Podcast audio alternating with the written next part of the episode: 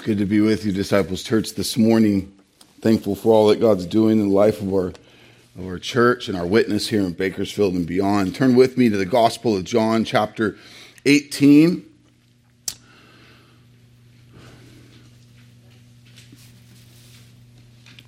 In order for us to focus on the denial of Peter next week, we're going to study the three passages that surround Peter's denial here in chapter 18 so that we can look at, to the trials that Jesus went through in a sermon that I'm calling today False Witness. So, to dive in, look with me to John 18, verse 12, beginning 12 through 14.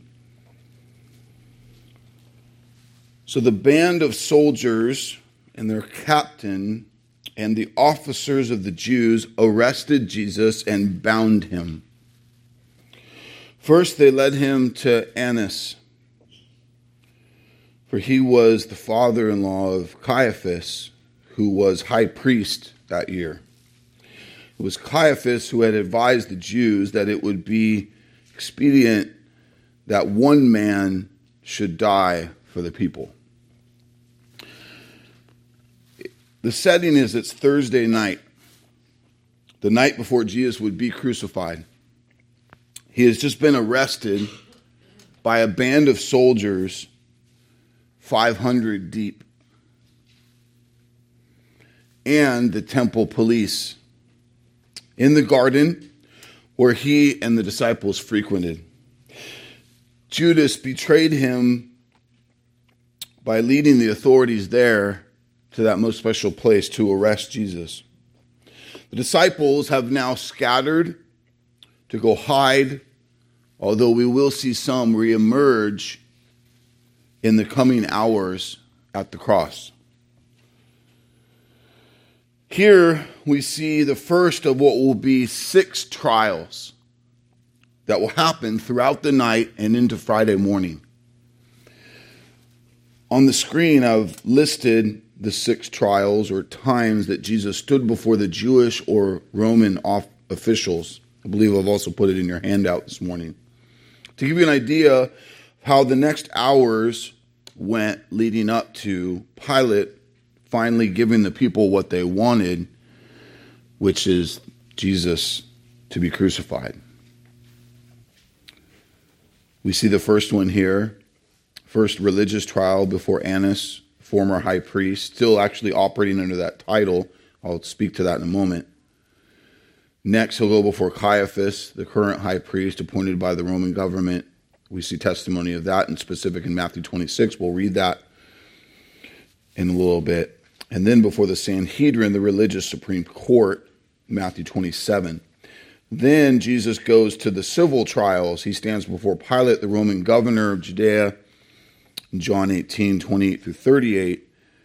Pilate sends him to Herod, the king of that region, we see testimony of that in Luke 23, 6 through 12.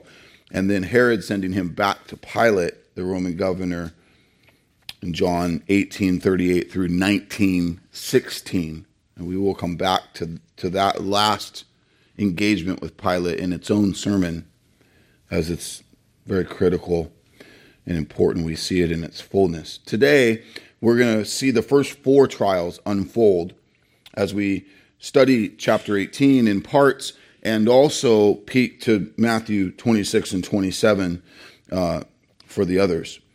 I'm very excited to preach today's sermon, for it is yet another example of every word in God's word being so helpful and, and holding so much purpose for us if we would just slow down to rightly read and receive it I, I, at a number of points in my preparation for the sermon, had to reach out to others just to celebrate what I was just enjoying and celebrating about this text. Um, and so I'm very thrilled to get to preach it today. May it be good and helpful for each of us and cause us to truly worship Him all the more. First, look with me at verse 12 as we see that Jesus is bound and all the significance that comes with again what is seemingly a very passing verse. So the band of soldiers and their captain and the officers of the Jews arrested Jesus and bound him. They bound Jesus, which is kind of surprising because we know that he's innocent. We know that he's compliant to be arrested. Why? Because it's been God's plan from before time that he would give his life as a ransom for many. They don't see, those who bound him, don't see his willingness to accomplish his plan. All they know is that he is a force to be reckoned with. Why? Because he has a massive following, his ability, proven ability to perform amazing miracles, and what they just went through. If you missed last week's sermon, please go back and listen. But we, we saw that in the garden, these highly trained, hundreds of highly trained soldiers and officials were, were thrown to the ground at one word of Jesus. So to you and I, binding him might seem like a bit much, but to understand how they see him is key. And don't forget the general practice of law enforcement when detaining someone, taking them into custody, is to bind them so that they don't get crazy and come at you in all the wrong moment, right?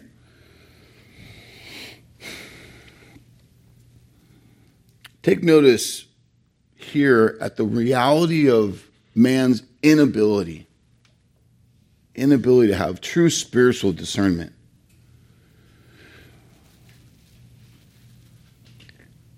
Consider with me in this the inefficiency of binding Jesus. I mean, this is the most inefficient, um, futile effort, is it not? I mean, they're, they're, putting some kind of band or, or strap or, or chains on God the Son. it's not like he just wielded amazing karate moves and they need to like bind him to stop him from using his guns and punching someone. Uh, it, it's not like he's big and buff and all yoked out in, in stature, and so they're fearful of him in that way. It's not like he has this big weapon they need to like take from him. He spoke a word and leveled them to the ground. But they have no way to process the spiritual reality of who Jesus is. If they did, they would get how futile binding him would be. But because they are spiritually blind, they do only what they know how to do. They operate on a horizontal plane because they have no spiritual life or discernment on the vertical, on the spiritual. And this is important for us to take note of because it happens every day around us a man full of sin, filled with evil anger, guns down hundreds of people two weeks ago. And the world only knows how to handle that situation on the horizontal level. And so their answer to this is to talk security measures and gun control. When the core problem of this incident is the heart and the mind of the man who did such atrocity, and the true answer is the gospel. Now, what about people you know and love who can't seem to ever get out of their pit of despair or their practice of lawless addiction? Why? Because they only have horizontal remedies for spiritual problems. Church, we must see how desperate we are for the gospel, how desperate for new birth in Jesus every life is. Without Him, people will flip flop around in their spiritual blindness, do and do only physical and depraved best efforts in an effort to remedy that which only ultimately the gospel can remedy. Amen? Just pray we see that clearly. that, that your expectations and your frustration would not be overflowing with people who are depraved and outside of Christ in like as if they have some way just to choose to do it better. You would have a gospel view of why they struggle in depravity, why they continue to flip flop in these ways. Not that you don't still abhor sin and evil and not honoring God, but you have a gospel view and the way that God really works in these matters to give you a right perspective and to keep you focused on what the real answer is.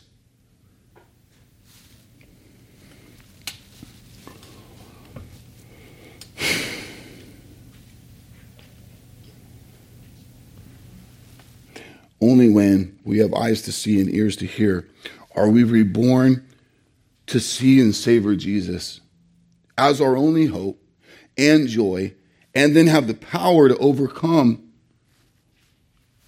the temptation of sin and to spiritually thrive.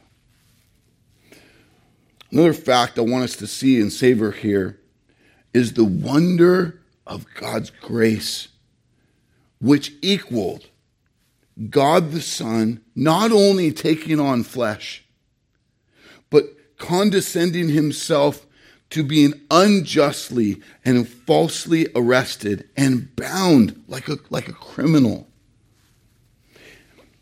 See him going low for us here. He's being hauled off for trial in the way that each of us should be hauled off for trial and judgment. Praise God for his gracious work in so many of us. May we never get tired of praising Him for saving us and for His ongoing work of grace to sanctify us. But there's one most important reason why Jesus would be bound the eternal plan of God for the Son to die in the place of enslaved sinners. All that happened to Christ was to fulfill the types that went before him for our biggest need. The biggest one of those types that comes to mind for me in this moment of seeing the son bound is Isaac. Consider the promise to Abraham to have many descendants, Abrahamic covenant and all that came with it, and this promise of God, and not having that son in sin. They tried to have a son out of God's plan. Finally, Isaac is born. And they love him. They've waited so long in their old age to have a son, to have an heir, and God has provided this. And he's going to be the first in a line, long line of descendants to the, to the world, to the generations. And God's instruction on Abraham is to go take Isaac to the mountaintop and to slay him.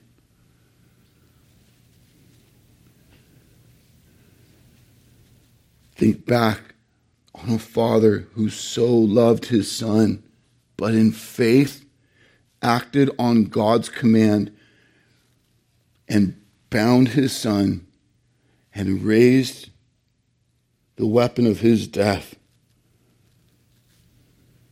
over his body.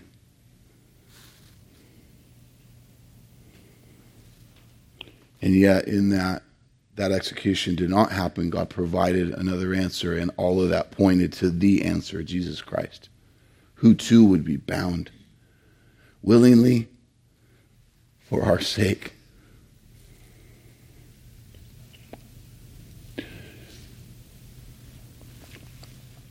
Consider all the animals of the sacrificial system which pointed to Christ. Each of them all of them were bound at their sacrifice. Psalm 118.27 says, Bind the sacrifice with cords unto the horns of the altar. But deeper still, and this is where I really got chills in just preparing and seeing the fullness of this applied to us, consider the state of each of us in our sin. Consider the fact that we are enslaved, that we are bound to sin and only to sin. For us to be free of our enslavement, from being bound in sin, he would have to be shackled and bound and sacrificed in our place. As the perfect and final substitute, he would take on our iniquity so that we could have his righteousness. He was bound so that we could be set free. Amen? Hundreds of years before that event in the garden, him being led out of the garden, bound on his way to his death, is prophesied by the sovereign God through the, through the writing of Isaiah in Isaiah 53 8. By oppression and judgment, he was taken away. And in that same passage, it is made clear again and again that he would pay the price for our iniquities, even though we were the sheep that went astray, he was slaughtered in our place. Praise God for his sacrifice, for his substitution, for his grace, and for his love. He is truly worthy to be praised. This is the gospel. And I pray that if you've not yet ever seen or savored it, that you would, and you would see your sin, you would see that you are desperate for Christ alone, that there is no making your own way, there is no ever standing before holy God to consume the wrath that is due you and, and to overcome that. No, you will be forever condemned. That you would see your sin, you would repent of it, you would confess it, and you would trust your life to Jesus. Believe into Him alone for salvation, become His and His alone for all that God has for you. Repent and believe this gospel that sets us free. Look with me now at verse 13 and 14. And we read about the first place they took Jesus. First, they led him to Annas, for he was the father in law of Caiaphas, who was the high priest that year. Here also, he fulfills not only prophecy, but type each animal that was to be offered in the old system was first led to the priest. So Christ is brought before the high priest. Notice, the Savior was neither driven nor dragged, but led. They led him. He walked willingly. Thereby, we see again his willing submission. He offered no resistance with infinitely greater ease than Samson of old, who could have burst his bonds, as it says in Judges 16 9, so easily as the thread of flax snaps when it touches the fire, was the power of Samson to break his bonds. How much greater that is fulfilled in Christ. And the prophecy of Isaiah, back to Isaiah 53, he was led as a lamb to the slaughter. So, in reading that they led him here, church, that's not a passing by verse. That's the fulfillment of hundreds of years old prophecy. To God be the glory for every detail of his perfect plan. God is John is the only one who tells of the Savior being brought before Annas the synoptic gospels, the other three, Matthew, Mark, and Luke, go straight to his appearance before Caiaphas. Both of these men hold the title of high priest. It kind of depends on who you asked because of competing governmental guidelines. You might remember that we actually talked about this in John 11. Let me remind you, John 11, 49. One of them, Caiaphas, who was the high priest that year. So Caiaphas was formally ruled the high priest by the Roman government. He was only in this office because Rome allowed him to be there, because Rome had the power to dispose the high priest and their rule. If you go, though, all the way back to the Old Testament and to the Jewish rule, you can go back to the old instru- to the instruction in the Old Testament Mosaic law about the high priest and that it was an office that one had for life. Yet history tells us that the hundred years around when Jesus lived, the Roman rule in that time meant that the office of high priest was like a revolving door. Every year or two, they were changing that guy out for someone new. So you had like two dozen men recorded have served in that office in that season. What that also means is that this position of high priest has become weighted heavily by political influence. And the leverage that would be used by Caiaphas in the face of the biggest circumstance he would ever face in his life was very political. While he had the title through Roman rule, Jewish practice of holding the position for life meant that Annas still was the high priest. So you really have two guys claiming that title in some ways, still operating in that form in this region. It's believed that they took Jesus to Annas first to buy time so that they could convene the Sanhedrin in the middle of the night for a very unorthodox trial. So they're buying time for what would be very shady gatherings in order to try to put some kind of guilt on the most innocent man who ever lived in the face of the earth. John 18, 14. It was Caiaphas who had advised the Jews that it would be expedient that one man should die for the people. Again, this is a reference back to John 11, where we studied this, John 11, 49 through 52. Caiaphas was the first man to make the motion that Christ should be put to death. Look with me at John 11, 49 through 50. But one of them, Caiaphas, who was the high priest that year, said, You know nothing at all, nor do you understand that it is better for you that one man should die for the people, not that the whole nation should perish. So Caiaphas, in his authority, denounces the wisdom of the council. You know nothing at all. He then essentially makes a case for the greater good that one man should die in the place of many. But Caiaphas' true motivation to have Jesus killed is really for his political good. The thought is if the popular Nazarene is killed, our loyalty to Rome will be all the more established.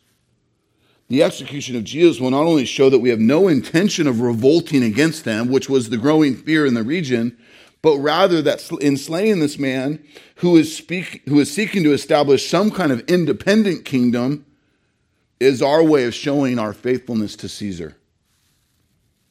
So see the high priest, not concerned first and foremost with the things of God, as the role of the high priest is intended to do, but with political standing and self gain.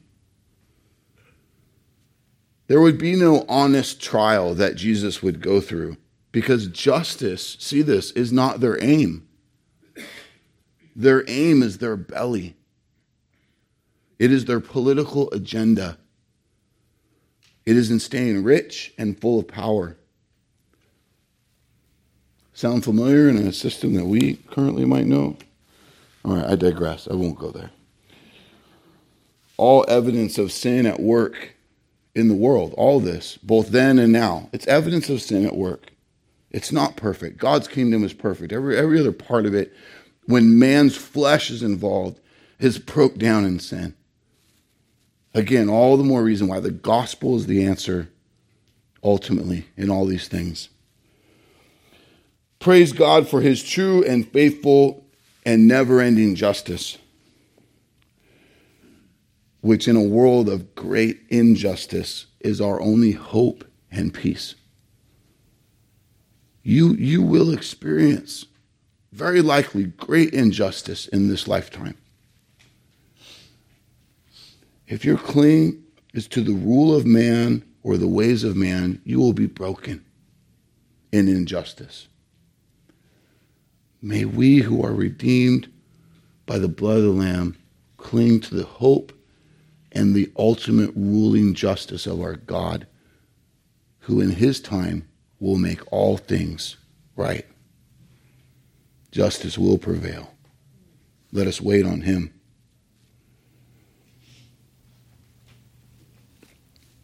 Pursuit of Jesus being arrested and tried should come to an end. Six opportunities to get this right. This guy's innocent, let him go. But no justice in that way would happen, as it's not the aim of man. Sin is. Moreover, the release of the most innocent man to walk is also not God's aim. Penal substitutionary atonement is God's aim. That he would pay the penalty to substitute himself in our place to atone us back to a right relationship with God. Praise God that he saw it through. Praise God, he used the darkness and the lies of willing sinful men to make a way for the Lamb to be slain in our place. Without this night of injustice, God's just wrath would not have been satisfied, and we would still be condemned in our sin. See the sovereign hand of God in all of this, which I call you back to John 11 one more time because we see it play out even in Caiaphas's words. John 11, 52, 51 and 52. He did not say this of his own accord, Caiaphas, and talking about we should have him killed instead of the people. But being high priest that year, he prophesied that Jesus would die for the nation. Not that he had necessarily a special ability to do that, but God was working in him for not only the, for not the nation only, but also to gather into one the children of God who are scattered abroad. And we really in that we get a taste for the global saving work of God among the generations and among the nations. And the purpose of Jesus dying. That it wasn't just for this one group of people. The benefit of this, the results of this would be for worldwide people, for all time.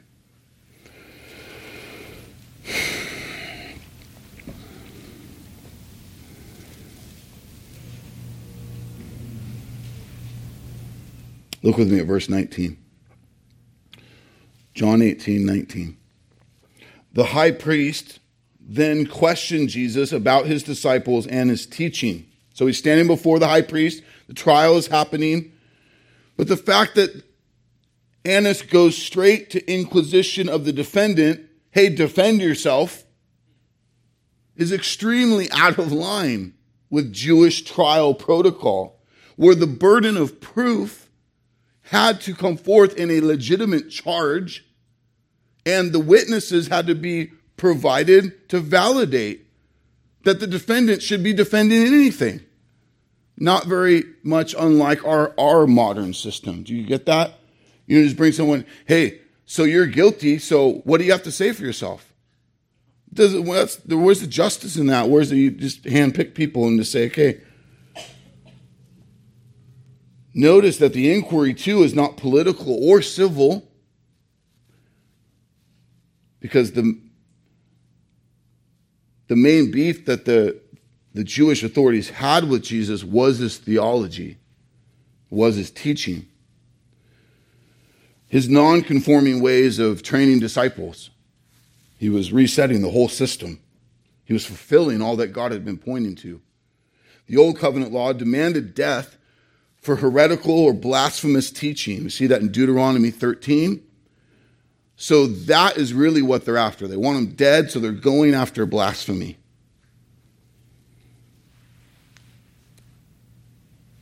But this is the religious head of Israel acting altogether against and without law. No indictment been drawn up, no evidence brought forth to support it nothing but a cowardly attempt to manipulate the prisoner so that he could obtain something which might be used against him. He's fishing. Jesus answered him. Look at verse 20. I have spoken openly to the world. I have always taught in synagogues and in the temple where all Jews come together. I have said nothing in secret. Why do you ask me? And those who have heard me, what I said to them, they know what I said. So Jesus' answer is his way of declaring, number one, that what you're doing here is wrong. He's picking at the way he's coming at him. Hey, this is wrong. If anyone's in the wrong, it's you and it's right now. You have nothing on me. You have no witnesses that can testify of wrongdoing.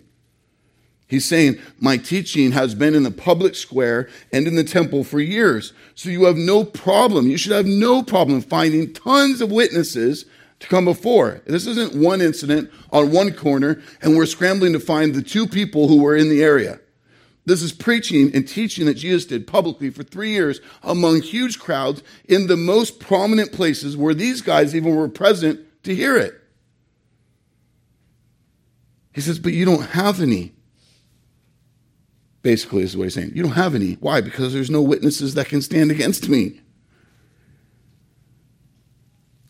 When he says, they know what I said, that's his way of saying, even if you find people who are willing to lie, deep down inside, they know what I said. Truth is still the truth. Jesus says, I have nothing, I've said nothing in secret. Now you kind of go, well, we know a lot of conversations that he had privately with the disciples or individuals. That's not what he's saying there. He's not saying he never had private conversations with the disciples. He's saying that the message he has been given, whether public or private, is the same message. There, there's not, I, I have not said something else that you just need to figure out what that is. My message has been the same. What, what I'm declaring about myself and how this works and what's happening is all the same. Now, notice in Jesus' answer, too, that he doesn't say anything about the disciples. Why? Because he's protecting them. Because it's not about them, it's about him. It's about him getting to the cross. And he's going to keep everyone that the Father's given him to the end. He wants the focus to stay on him. So they want to kind of look over there, left and right. No, no, no. He said, look over. Let's talk about me. Look at verse 22. When he said these things, one of the officers standing by struck Jesus with his hand, saying, Is that how you answer the high priest? If there's ever a, a picture of the injustice and the depravity of man, this has got to be it. You and I might say a greater picture of the depravity of man might be throwing a baby against the wall right? We would maybe give that more weight. Because in some ways, in our mind, we think the baby to be more innocent. Church, we have to make sure that you have a global and deep appreciation and view of the absolute innocence of Christ. He is purity in its very definition. So, the depth of the atrocity of striking the innocent Christ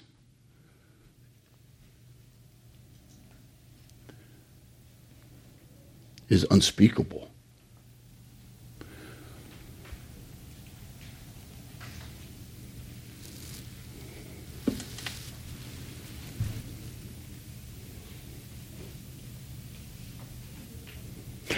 I say all that to stretch us.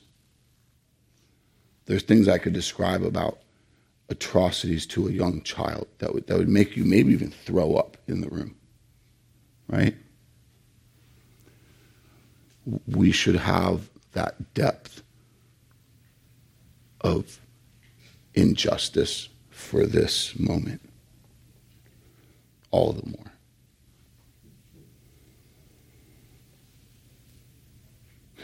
in a court with a judge and ranking officials and officers, an officer is allowed to strike a bound prisoner who has done nothing wrong.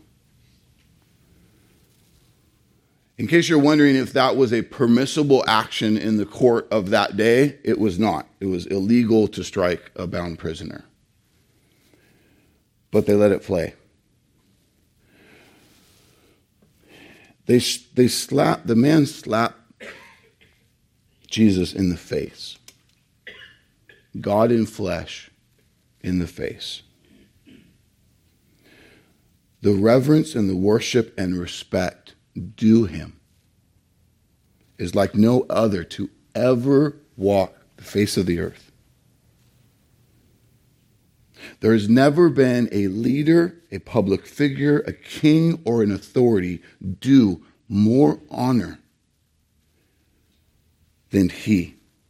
And yet, for us, he is bound and slapped as the first action of many atrocities against him and his body in the coming hours.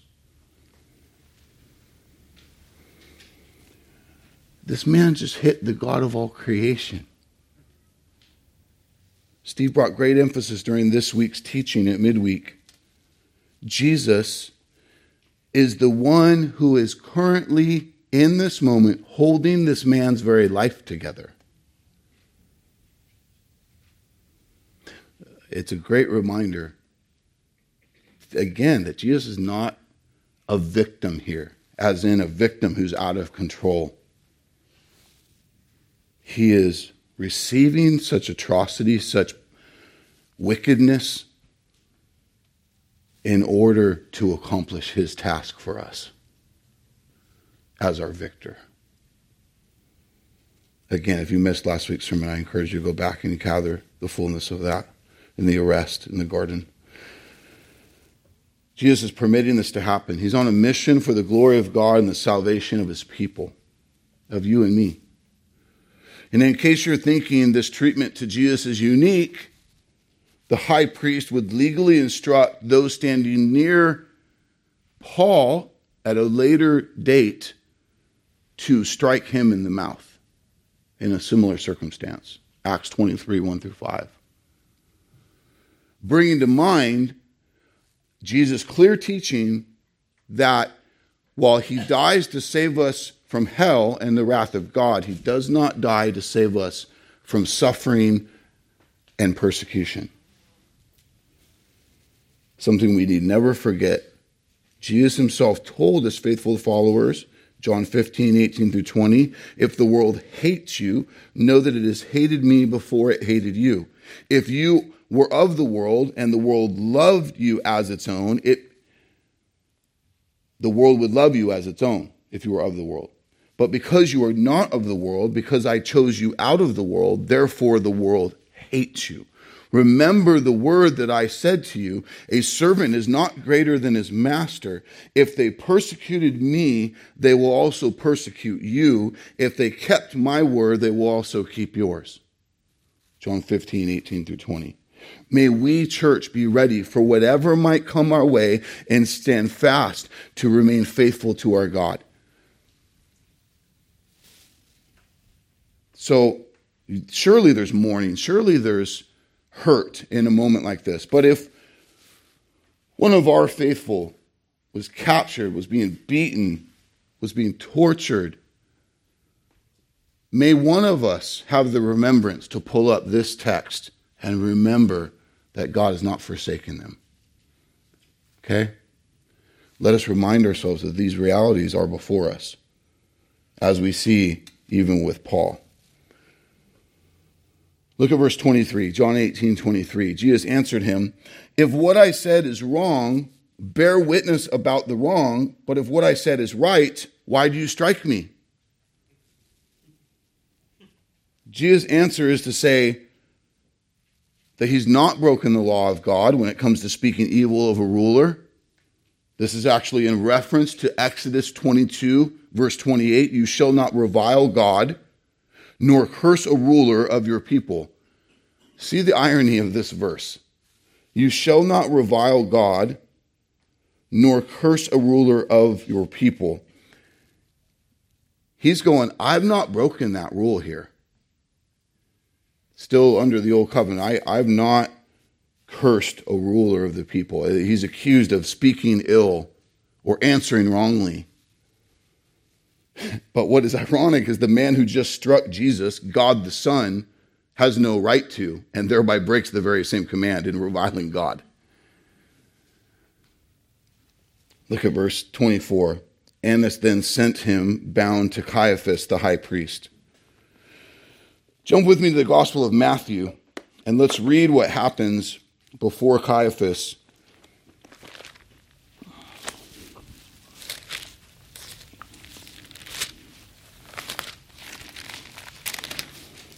Matthew 26, verse 57 through 68. Go ahead and turn here because we're in a moment going to go to Matthew 27. 57 through 68. Then those who had seen Jesus led him to Caiaphas, the high priest, where the scribes and the elders had gathered. So this is the second trial now. Peter was following him at a distance as far as the courtyard of the high priest, and going inside, he sat with the guards to see the end. Now the chief priests and the whole council were gathered were seeking false testimony against Jesus that they might put him to death, but they found none. Though many false witnesses came forward.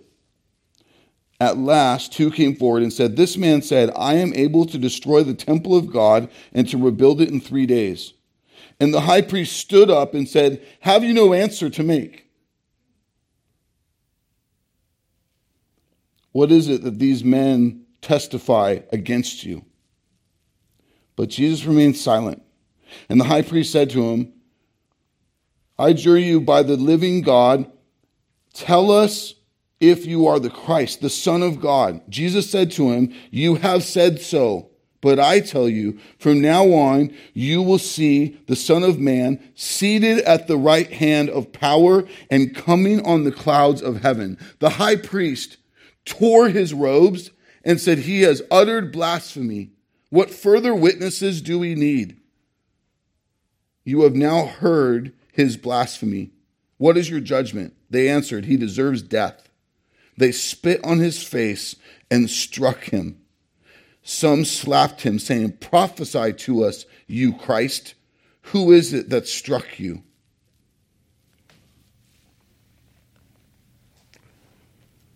Verse 59 and 60 said they were seeking false testimony against Jesus that they might put him to death, but they found none, though many false witnesses came forward. Church, when the world has no honest and truthful testimony, they will manipulate and recruit liars to bring false witness. This is what we're up against still today. Sin is self serving, it does not honor God nor does it look to play by his rules. People bound in sin can't honor God. They are bound in sin to only do sin. Church, we must never forget that even the good that people do who are bound in sin is still evil. It still is not for the glory of God. It does not honor God. It is not good in the sense that it honors God. We are not of this world and must always be aware that no matter how friendly or how loving or how sacrificial one might be in their aim, it is not for God. And their motive ultimately is self seeking or creation worshiping. We are desperate for God to save us from this body of death from our bondage to sin. This is why Jesus endured the lies and is spit in the face and punched in the face. By his stripes, we are healed. When you are ever in a place of great injustice happening to you, fix your mind on Jesus. Consider him who endured from sinners such hostility against himself, so that you may not grow weary and faint hearted. That's the words of Hebrews 12, verse 3. As morning came, the Sanhedrin gathered to make final plans to present Jesus to the governor with the request that he be put to death. Why? Because their law prohibited the kind of death they wanted from happening. So in Matthew 27 1 and 2, when morning came, all the chief priests and elders of the people took counsel against Jesus to put him to death, and they bound him and led him away and delivered him over to Pilate, the governor. So, with this, now the religious trials are done. You have three different instances where they've met, they've gathered, they've questioned him, they've met, they've decided here's our verdict. Full of lies and illegal practices, they have beaten an innocent man and put their depraved hearts all the more on display. So look with me now at the last section of verses we'll see this morning in John 18. John 18, 28. And they led Jesus from the house of Caiaphas to the governor's headquarters. It was early morning. They, test, they themselves did not enter the governor's headquarters so that they would not be defiled, but could eat the Passover. It's hilarious.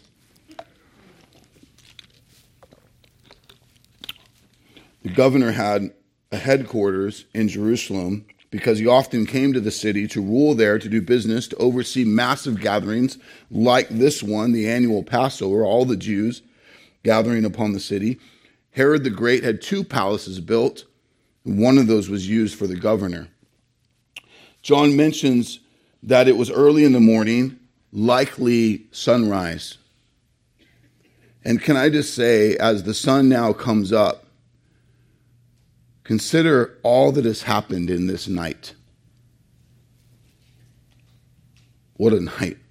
I mean, beginning with the Passover, the Last Supper, the farewell discourse, Jesus for all of his people, the high priestly prayer in John 17, the betrayal of Judas, and then a long night of lies and beatings.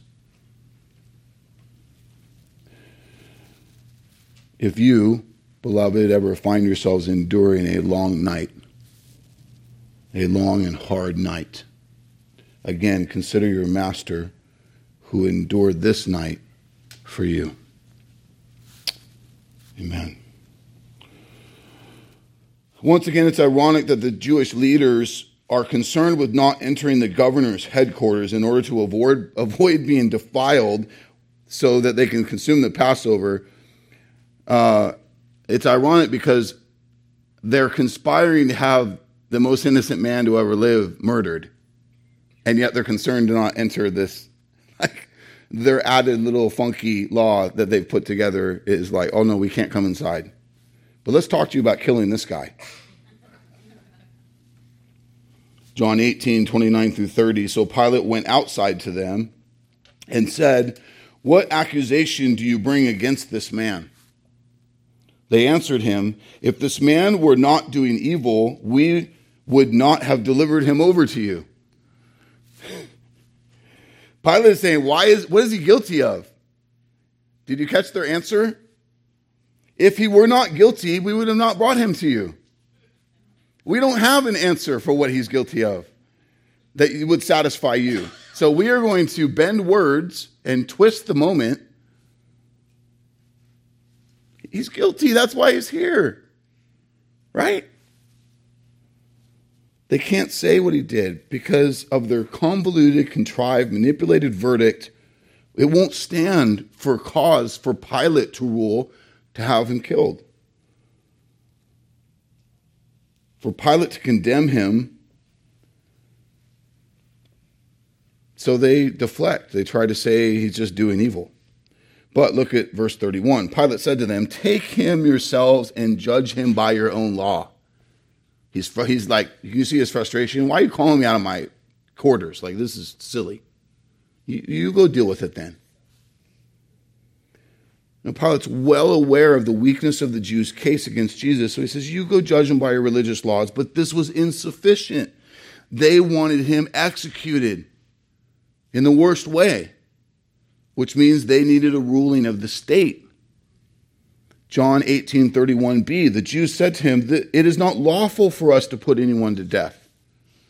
Now while Jewish old covenant law gave permission for putting to death people for many reasons, these Jewish leaders are presiding in a very prominent place ruled by Rome they're more most interested in continuing their prominent rule in the region and have their political future in mind And so that's why all this is really convoluted because the blasphemy claim would have given, under the Jewish law, enough reason for them to stone him to death. But they're looking to include the Roman rule to find a way to utilize their, their ability to have him executed at the highest level to kind of accomplish all that they also want that to do for them. Now, look at what John reveals to us in verse 32. This was to fulfill the word that Jesus had spoken to show by what kind of death he was going to die. So, once again, God is at work in these details. This is the other reason why Pilate condemning Jesus to death is a critical detail in God's foreordained plan. If the Jews utilized their laws, they would have stoned him to death. Crucifixion was looked upon as the Jews with great horror. Execution was considered the same of being hung, a, a terrible way to die. Acts 5:30 The God of our fathers raised Jesus whom you killed by hanging on a tree. Acts 10:39 They put him to death by hanging him on a tree. John's reference to Pilate's involvement in Jesus being condemned in a capital punishment case meant the fulfillment of all the prophecy that the Messiah would die by being hung on a tree. John 12, 32 to 33. And when I am lifted up from the earth, will draw all people to myself. He said this to show by what kind of death he was going to die. What an amazing emphasis to the fact that God is the one ultimately in control of even the workings of his death. Evil men are at work, surely doing evil things with evil intentions, but God is at work fulfilling his eternal covenant of redemption for his eternal glory and our eternal good. Amen. Genesis chapter 50, verse 20. You meant evil against me, but God meant it for good, to bring it about that many should be kept alive as they are today. What a foreshadow and taste of what that ultimately means for all of his redeemed. Let's pray. Father, we humbly, joyfully thank you for your holy word today. We thank you for this text and, and its beautiful work in our lives to reveal to us all that you endured for, for our salvation. The, the, the things that you took on yourself that we deserve. And so, Lord, that our response would be gratitude. Our response would be rejoicing in the gospel, in the work of Jesus, in the beauty, in the love that he showed in these things. We recognize him as the victor, not the victim, as God Almighty in flesh. We, we praise you and honor you with all of our lives. And so here we are. Hear us as we respond and sing. In Jesus' name we pray. Amen. Let's stand together and worship the King.